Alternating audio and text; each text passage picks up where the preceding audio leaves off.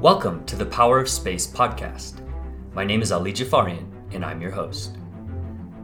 The Power of Space is a reflection of the total human experience from the lens of creators, leaders, visionaries, and other extraordinary people.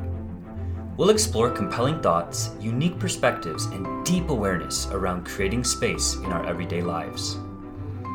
These discussions are intended to ignite our natural curiosity and inspire us to realize new levels of personal transformation. I'm glad you're here, and I hope you enjoy the content. Now let's create some space.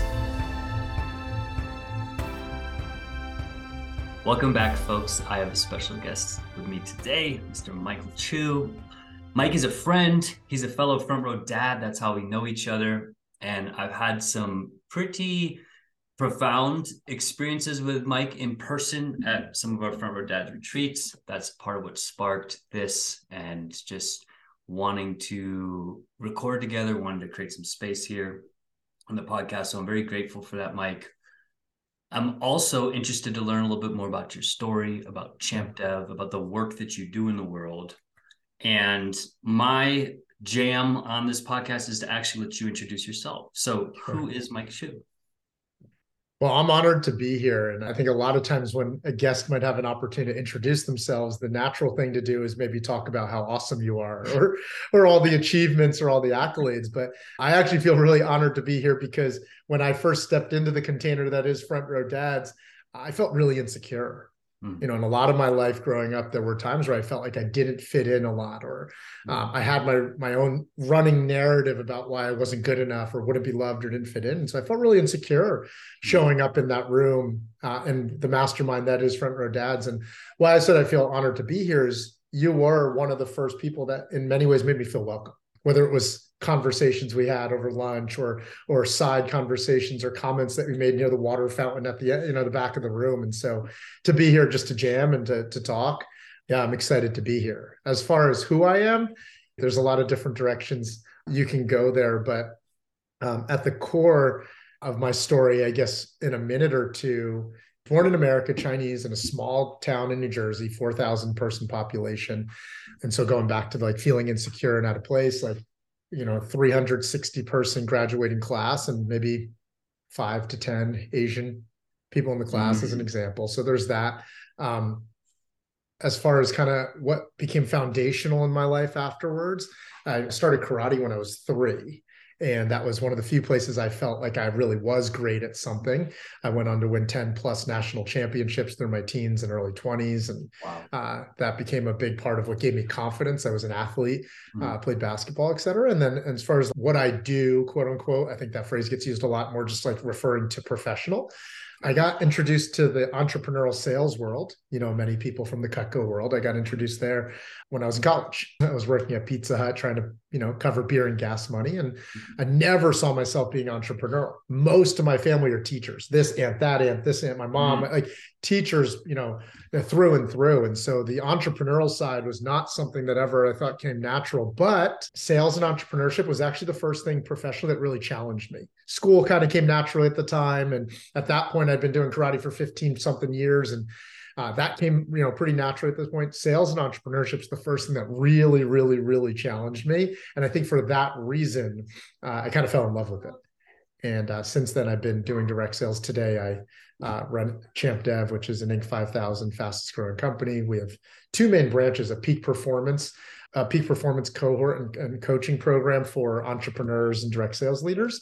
And then we also help people take their passion for health, fitness, personal growth, and move it online to launch a six or seven figure business. Mm, wow. Dude, there's a lot in there. Going back to what you shared, I appreciate those words. And you also struck me because we've had the opportunity to be at a few retreats together and had a couple intimate conversations, which I want to bring up but you definitely struck me as someone who held space in the room without saying much. Mm.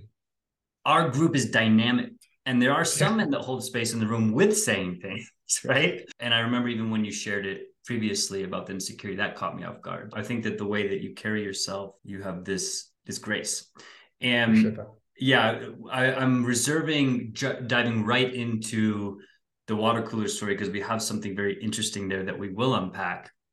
But I'm also fascinated by how you identify is that being an athlete, which is so cool, and coming from a family of educators, it initially piques my interest. What was their reaction to Mike going into this entrepreneurial world?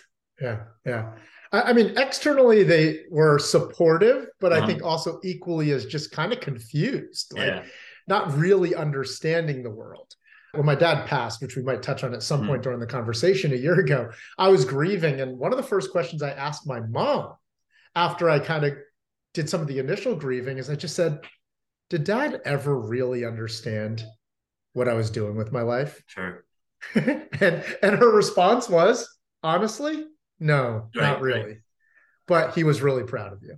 Mm-hmm. Right. And so as far as their initial reaction, I think they were supportive but confused. I think uh, they were fascinated in many ways, but not sure how to really support mm-hmm. because you know as teachers a lot of times it is what i consider like the stereotypical seven to three eight to four nine to five life it's very stable and entrepreneurship was the complete opposite i mean i was stepping out of family dinners early on in my career which was kind of frowned upon in an Asian yeah. family to take work calls. And I was missing events at times. I was traveling. And so uh, I think externally they were, they were supportive, but internally a little confused.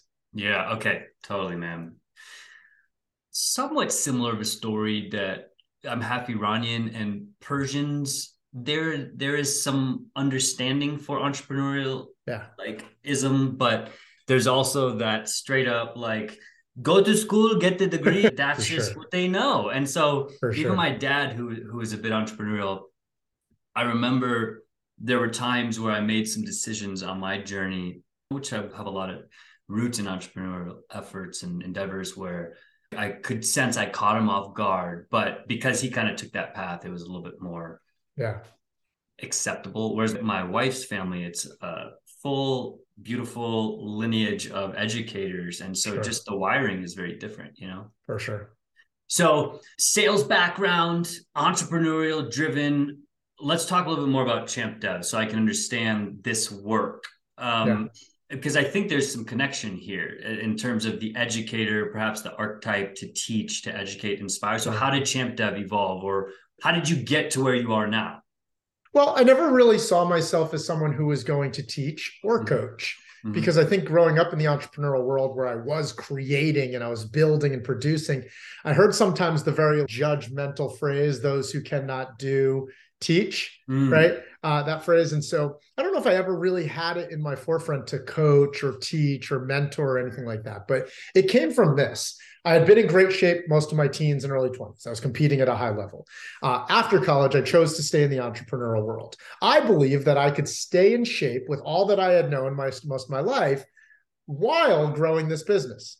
And that business was having me work 50, 60, right. 70, mm-hmm. 80, five, six, sometimes seven days a week. And I found myself over the first two, three, four years realizing that the standard of which I held for myself as far as being in shape was starting to completely diminish.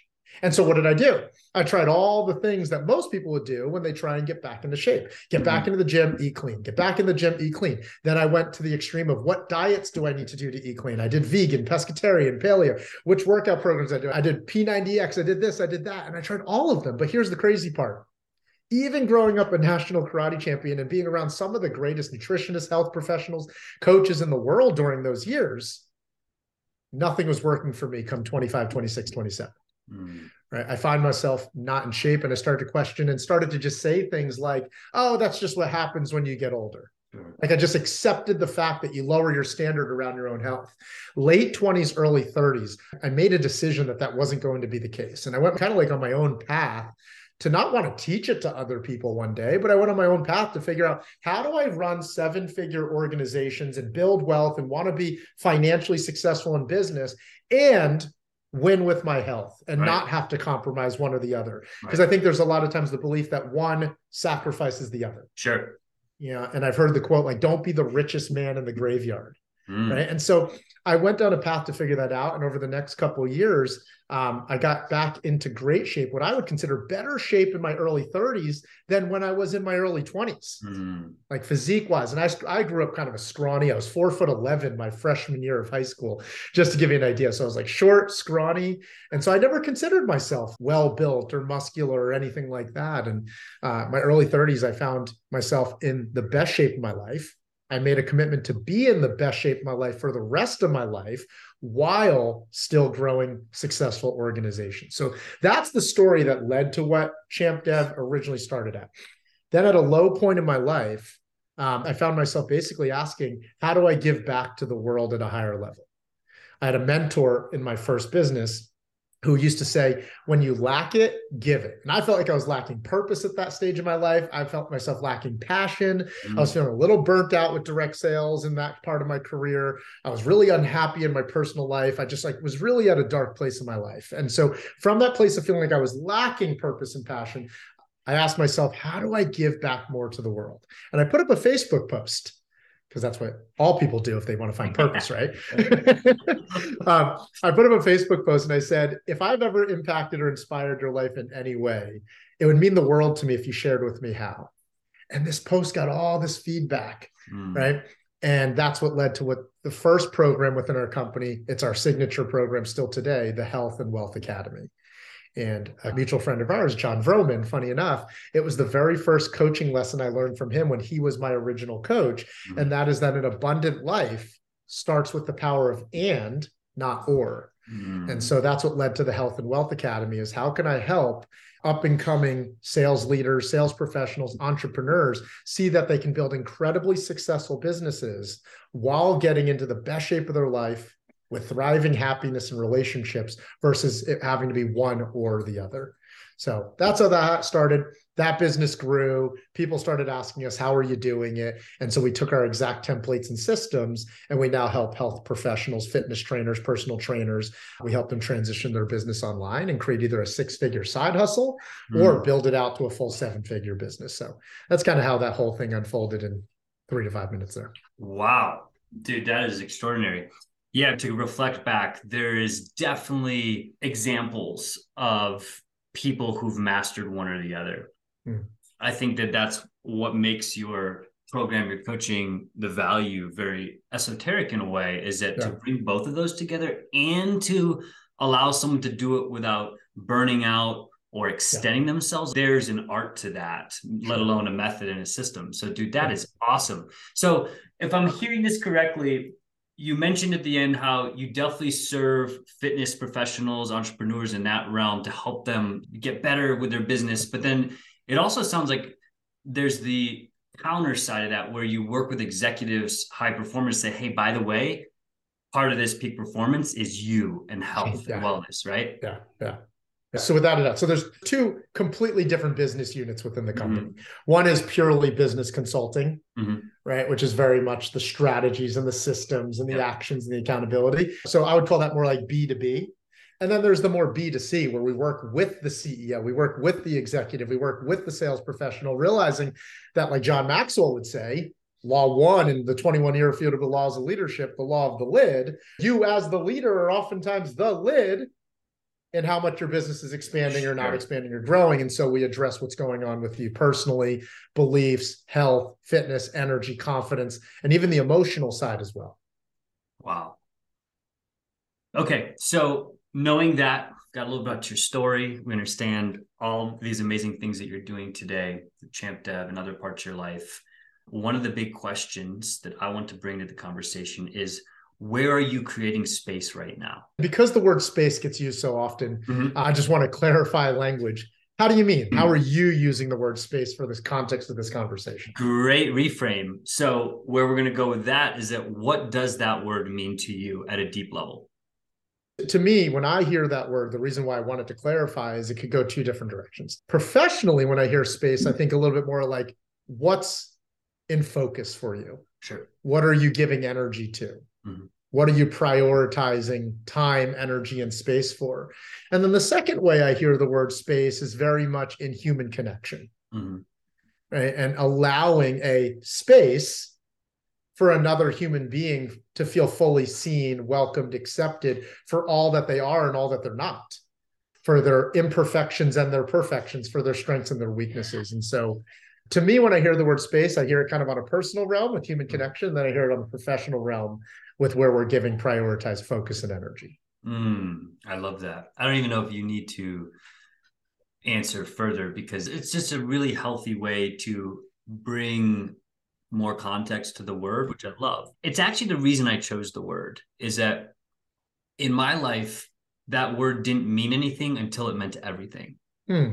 I don't want to get deep into my story, but not until a few years ago did I really start honoring that word. And now yeah. I'm all about it. Like, so I sure. ask, where are you creating space and where do you need space, etc. So I think that this really healthy dichotomy is a beautiful way to look at it from yeah. the connection, relationships, or this other sort of professional uh, focus.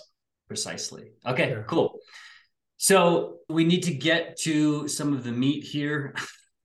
Since I promised it, I'm going to give a little bit of context to this story and then we're going to see where it goes. Because in some ways, this is the perfect opportunity to actually evolve the next chapter of this story. So, early last year, Mike and I had a retreat in Nashville in the Front Row Dads community. And we have this really, really profound breath work experience. Yeah. And to summarize it, I did a separate podcast about this, which gives some details, but to really summarize it, as I got into the experience, it became very visual, very spiritual. And almost a climax of my experience was being at my funeral. Hmm.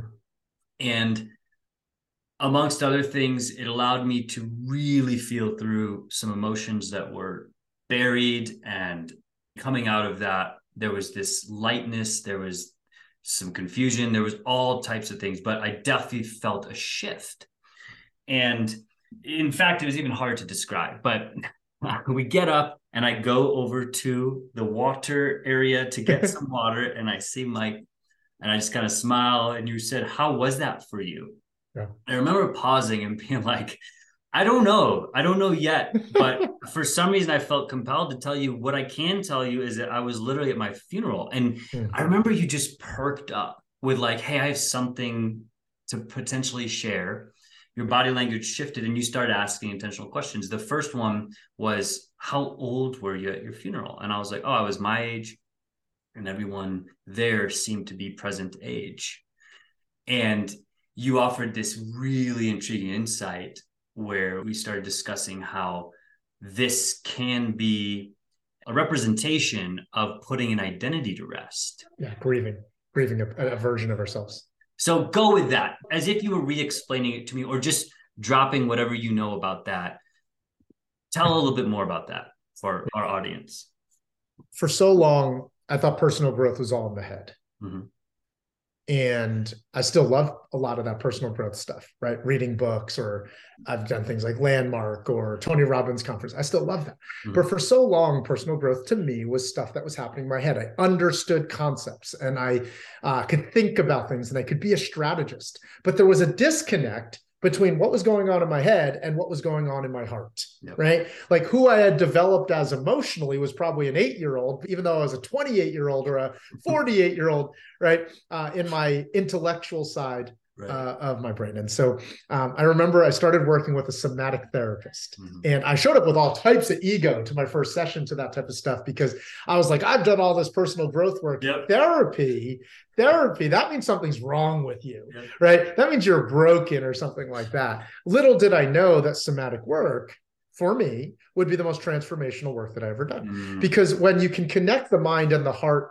at the same level, what you're feeling emotionally and what you're thinking mentally, I believe that's a superpower. It accelerates growth, it accelerates expansion and things like that. Now, how that comes back to grieving, though, is that somatic coach at one point said to me, uh, if you want to trigger your deepest shit, if you want to do your deepest healing, start a family, start a business, or start a relationship. And mm-hmm. jokingly, I said to her, I've done all three in the last like 12 months or whatever it is.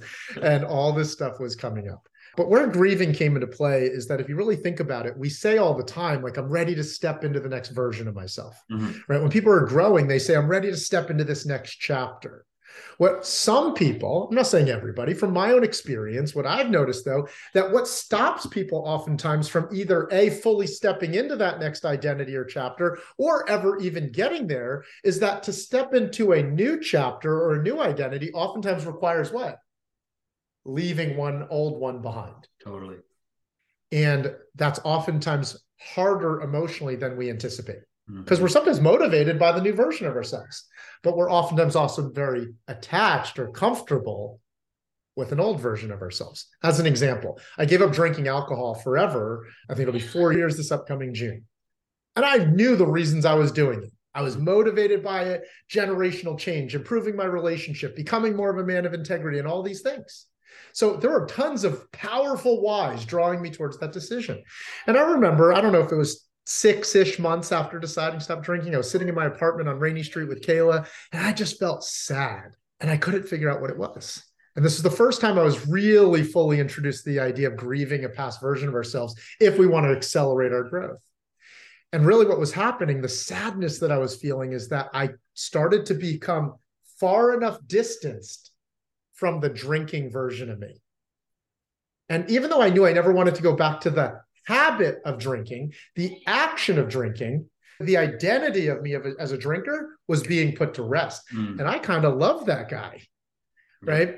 That guy was fun. He was a fraternity guy. He was a high school party guy. He traveled the world. He shared great bottles of wine over amazing dinners and conversations. He networked. He built, right? And so the identity of me as a drinker was being laid to rest if I was no longer drinking. And that was the first time I was really exposed to the idea of the fact that sometimes as we're growing, we're shedding layers of ourselves. And sometimes that will be met with grieving because you really are, in many ways, putting an identity, a chapter to rest. It, it also could be said similar like, we love being a parent, right? That's how you and I connected through friend mm-hmm. or dad. So we could love being a parent, but in the same breath, we could also have days and moments where we feel really sad, mm-hmm. right? Because we're grieving possibly what? The single, free, spontaneous version of ourselves. That doesn't mean we don't love being a parent, but sometimes that does mean we are allowed to hold space for the grieving and the sadness of that version of ourselves. And so, to kind of close out this initial point, you know, I think the old version of me would have ignored that, like, oh, toughen up, or like, shut up, what are you crying about? Right. But coming back to the whole concept of holding space uh, as an example, it's like, if my dad had just passed and someone said, suck it up, right? That would never be said in, society, I don't think, or rarely would ever be said in society. Instead, we would right. hold space for people. But if we can translate, Ali, the same thing and realize the same way I would grieve the physical death of my dad's body, we oftentimes will grieve the emotional or spiritual death of different identities and versions of us over the years. And that's why mm-hmm. I don't remember where I heard the quote, but even when it comes to our parents, there are two deaths that we need to grieve of our parents. There's at one point where we have to grieve the spiritual death, the image we have of them being this perfect parent. And then there's the day we grieve the physical death of our parents. So that all kind of falls under the category of grieving. Totally. Wow. Yeah. So a couple things that come up quickly are do you think there's a weight or a cost to holding space for too many active identities? Potentially, yes, if two identities are in conflict of each other. Mm-hmm. Right. But the other way I hear that question is is there a conflict or cost if we don't hold space for the grieving of a of an identity right and there's the whole concept of what we resist persists right well i think oftentimes if we resist the fact that there is a moment of grieving that it persists. But there's a second half of that quote that I heard somewhere that says, What we resist persists until it expands mm. and then one day explodes. And so I think if we don't hold space for the grieving of that version of ourselves and it persists, what might that look like on the other side if it expands and explodes? Right. It could look like resentment towards a significant other. It could look like uh, anger or hate towards a child. It could look like burnout or letdown or you know it could look like a lot of ugly things. And you know, as someone who didn't always know how to process my own emotions uh, until I did a lot of somatic work, I have dozens, if not hundreds of stories of times where I didn't hold space for my own emotions. Then you pair that with alcohol, and it would be met with saying vile stuff or uh, physical, you know, expressions of anger and stuff like that. And so, yeah, that's the cost or the conflict that I think is there if we don't hold space for the grieving of different identities. For sure. Yep, that lands. It totally. It becomes fireworks because it's just suppressed. And to your point, just not being fluidly processed. That's exactly my relationship with the minimal amounts of somatic breath work that I've done and, and how yeah. it's opened up different doors into really sitting and feeling things at a level that I just didn't know how to do before. So I think it's a yeah. powerful tool. And since that day, I've shifted and evolved my relationship with emotions in, yeah. in meaningful ways. So this stuff is real. Somatic breath work is powerful. And somatic work, Ali, really quickly, can sometimes feel really woo-woo to like a A type achiever. At least that was me, right? Yeah, sure. I'm so A type. I'm so like achiever that like sometimes slowing down to do that stuff can seem woo-woo. So this simple analogy helped it make sense for me, right? And that was like, if I hold on to the identity of who I was in high school, but I'm now in college, I might struggle, right? Because I'm trying to be this guy over here, but I'm also wanting, there comes a point where I have to let go of that high school version of me. Or if I'm trying to become this professional CEO, but I'm still partying like I'm in college. I use those as examples of just kind of using real life examples of times where we do have to let an identity to rest. Mm-hmm. Right. And we've all seen that 45 year old who still thinks they're in college. Yeah, sure. Right. We've all seen that 25 year old jokingly there's probably me at one point who still thinks they're in high school. But if we can learn to love and honor that season but also allow ourselves to grieve it only then can we really fully step into the next identity if we want to become. If not we stay too attached to an old identity at the cost of stepping into the next version identity vert chapter of our lives. So i just wanted to throw that in there. Oh man this stuff is powerful. Like as you're saying that i'm having some introspective realizations, but I have to, to pause because otherwise it's going to turn into you coaching me. So the other thing you sparked that I wanted to ask, especially because mm-hmm. you're in this world and you now have this deep coaching background with all these tools that we're discussing, do you find a reason to distinguish between personal growth and personal transformation? Do I feel the need to distinguish the difference between the two? No. So if, are they synonymous if, to you?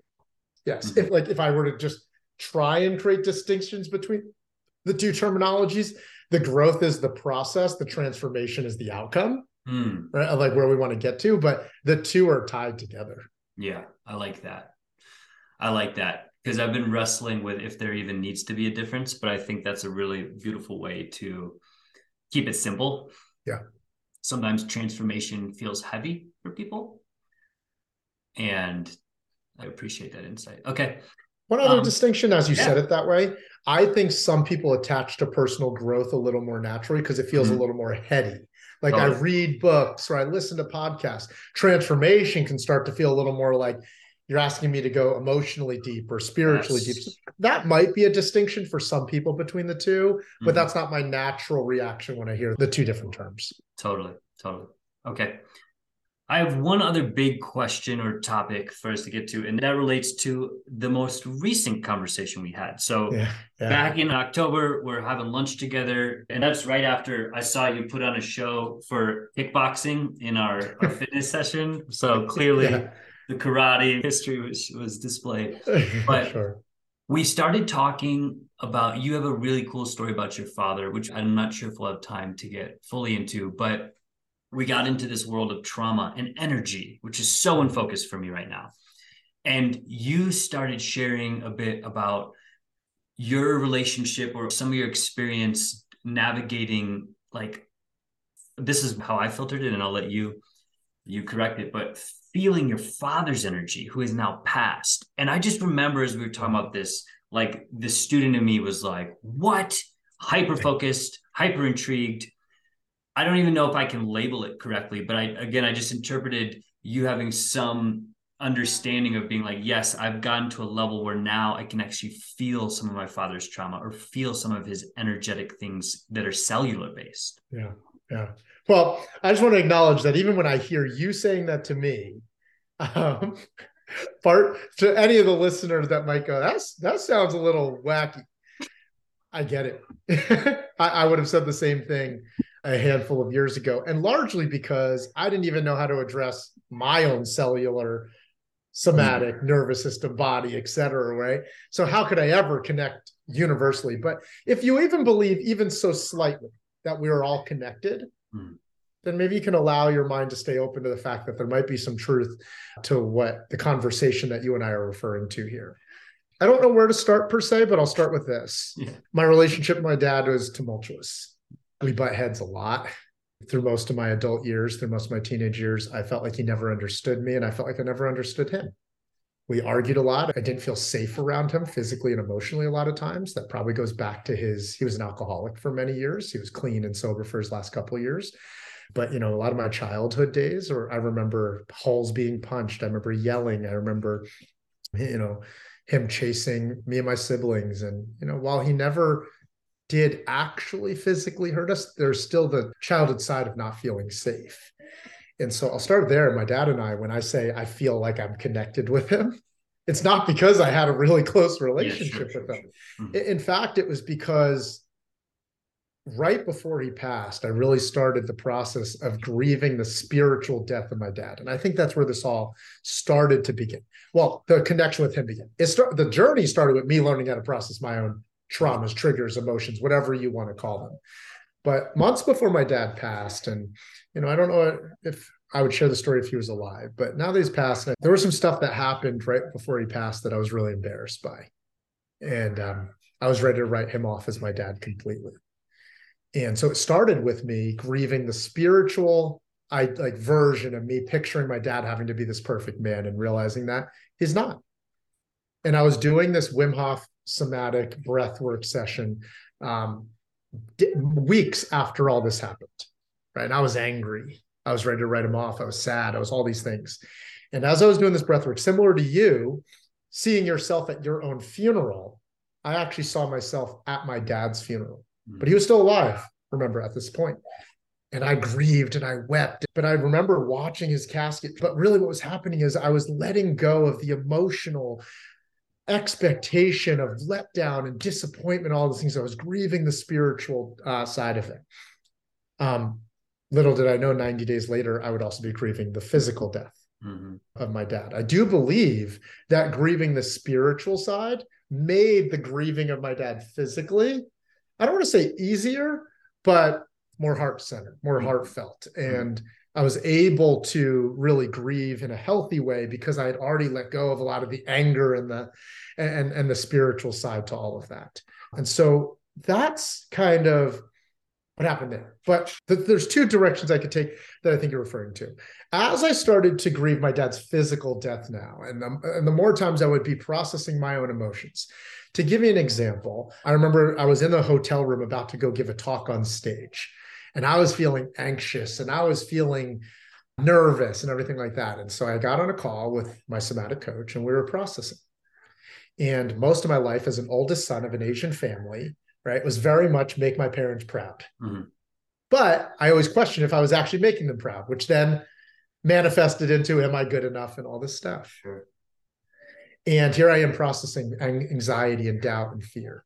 And when I got to the other side, was I still so badly wanted to know if I was good enough. I still so badly wanted to know if I was making my dad proud. And with my eyes closed as I was feeling through this, I felt like a like I felt two hands land on my back. Mm.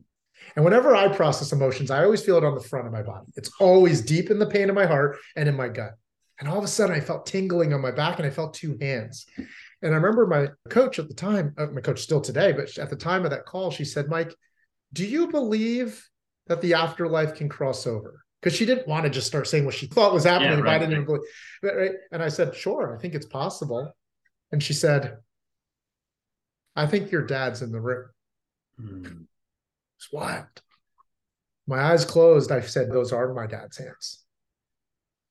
And I suddenly saw this flash through my mind I saw all these moments where at the time, you ever see like movies where they there's like there's the first set of the scenes of the movie and then they replay those same scenes later on in the movie, yeah. but they show it from a different angle. Right, right, right. Right. And it's like, oh, I didn't even see that was right.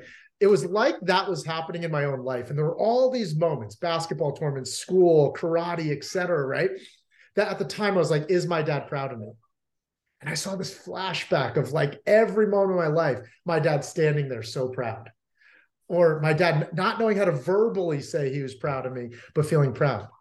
And in that moment, his hands were on my back and he said, Son, I'm already proud of you. And all this anxiety of having to go perform on stage went away because I was no longer trying to prove anything. Mm-hmm. And I could just step on stage and serve and have fun. And arguably, I went and gave the best message I'd ever given in my career. I had more fun doing it, right? And and and that was an example of kind of the cellular connection mm. uh, with my dad. And then a second example is I remember processing like, does my dad get me? Mm. Right. And it was really this like this wild visualization as I was healing and I was processing. And I saw my dad not really seeing me, is what I was seeing in my mind. Right. Always drunk or always busy or always like in his own in his own world and not fully seeing me. And then it's like I zoomed out and I saw his dad, my grandfather, not seeing him. Mm-hmm. And funny enough, by doing that, I was able to compassionately feel where his pains came from. Him always wanting his dad to love him. And it felt like I was healing generate like at least the way I felt it and saw it in my mind was happening. It felt like I was healing generational like pain and trauma, right. whatever you want to call it, of being an Asian man, not allowed to feel your feelings and uh, not feeling like you're good enough by seeing my dad and then seeing his dad and then seeing his dad and then standing there and processing. I processed the trauma for all four generations at the same time. And I yelled and I grieved and I had all these things. But those are just some examples. I could probably tell three to five other stories, but those are just some examples of kind of what unfolds when you do this type of work. You learn to love those around you more deeply. And most importantly, I learned to love myself more deeply. And you use the word space a handful of times here. I think it's hard to hold space for love for others when we haven't fully held space to love ourselves fully. And mm-hmm. that's one of the biggest lessons I've learned while doing trauma healing, reparenting, and somatic work. So I could go on and on, but I want to see what you maybe want to comment or question on uh, from yeah, there. Yes. I was going to say there's a lot of energy evoked. First, thank you for that gift because I think there's so much wisdom in what you just shared from your experience it gave me a sense of raw inspiration. I want to know if there's a recording. I want to see that speech, by the way. yeah. yeah. And you totally finished the convo we started at lunch, where not only did this just land in a way where I'm like, holy cow, but fulfilled my curiosity. In other words, I've been doing my work, I've been relating it to my father and then using the lineage. Like there's been moments where now I feel like, oh, I was actually feeling something beyond myself. Hmm. You know, having a grandfather who grew up without a dad, etc. Yeah. So that type of insight is extraordinary, man. Thank you. This feels so complete already, and I also want to honor the clock. I just want to give you some space. Say, is there anything left unsaid for today's yeah, I'll, I'll just say this because I just shared examples of healing mm-hmm. at like a high and really deep level um, and so to anyone listening might go, that sounds like you were on drugs or something like that. And admittedly, I was not. While I do understand psilocybin and all those things, and or ayahuasca could have similar effects, all the things I've shared were completely through just learning how to process my own feelings. So I'll just say this at a fundamental level. Why the gift of learning how to feel my own feelings became so powerful is if you just believe at all in principles of like what you resist persists until it expands well, the number of times I said things like, no, I'm fine, mm-hmm. or I, I don't feel stress, or right, all that was was me just what resisting the actual emotion. So just by giving myself that release valve a little bit became really healthy for my own happiness. But secondly, if you've ever heard quotes before, like you can't heal what you don't feel. Mm-hmm. I know people that can just think about things, feel complete, and move on. That's not me. I'm mm-hmm. actually very naturally an emotional being. I'm very sensitive by nature. And so that became powerful for me to realize that I can't heal just by talking. I have to feel. And so that's the second thing that I learned about the power of being willing to slow down and, and feel my feelings. But the third one was this, and that is that feeling one's own emotions, especially if you're a man who grew up in a generation or in a household at all that said things like man up or uh, be strong, big, be strong or toughen up or big boys don't cry or whatever it is. Um, I just took the reframe that learning to feel my feelings is true strength. Mm-hmm. It is a muscle that is developed over time. And I just didn't really start going to the gym of emotional stuff, so to speak, until I was 30. Right. But I started lifting weights when I was eight or whatever it is. I started doing karate when I was three. And so it allowed me to just be patient with that as well and enjoy the process of learning to develop a new muscle that might not always lead to these deep connections with your dad and everything like that. It just might lead to a higher level of joy, mm-hmm. a higher level of happiness, a diminished level of anxiety or stress. And that's the approach I have taken or I've learned over the last five or six years about emotional healing. And I'm not an emotional healing coach. I don't pretend to be an expert around this. This is me just sharing my own journey and my own experience and the impact it's had in my world. And so, even if there's one man who can hear this and say, I've been suicidal or depressed or burnt out or overwhelmed or anxious, and I've done all the reading and I've done all the books, maybe I need to slow down and actually feel whatever it is I'm feeling. Hopefully, this inspires even one man to do that. Indeed. Gotta breathe through that. Thank you, brother. If it didn't help anyone else, it helped me. I appreciate you being in my life. Yeah. I appreciate you creating space for this. This is one of those things that I'm probably going to re listen to. Yeah. So I appreciate how much we got through today. Yeah. And I'm excited for more of these water or lunch combos to come. Yes, my pleasure. I look forward to them as well. All right. Thank you, brother.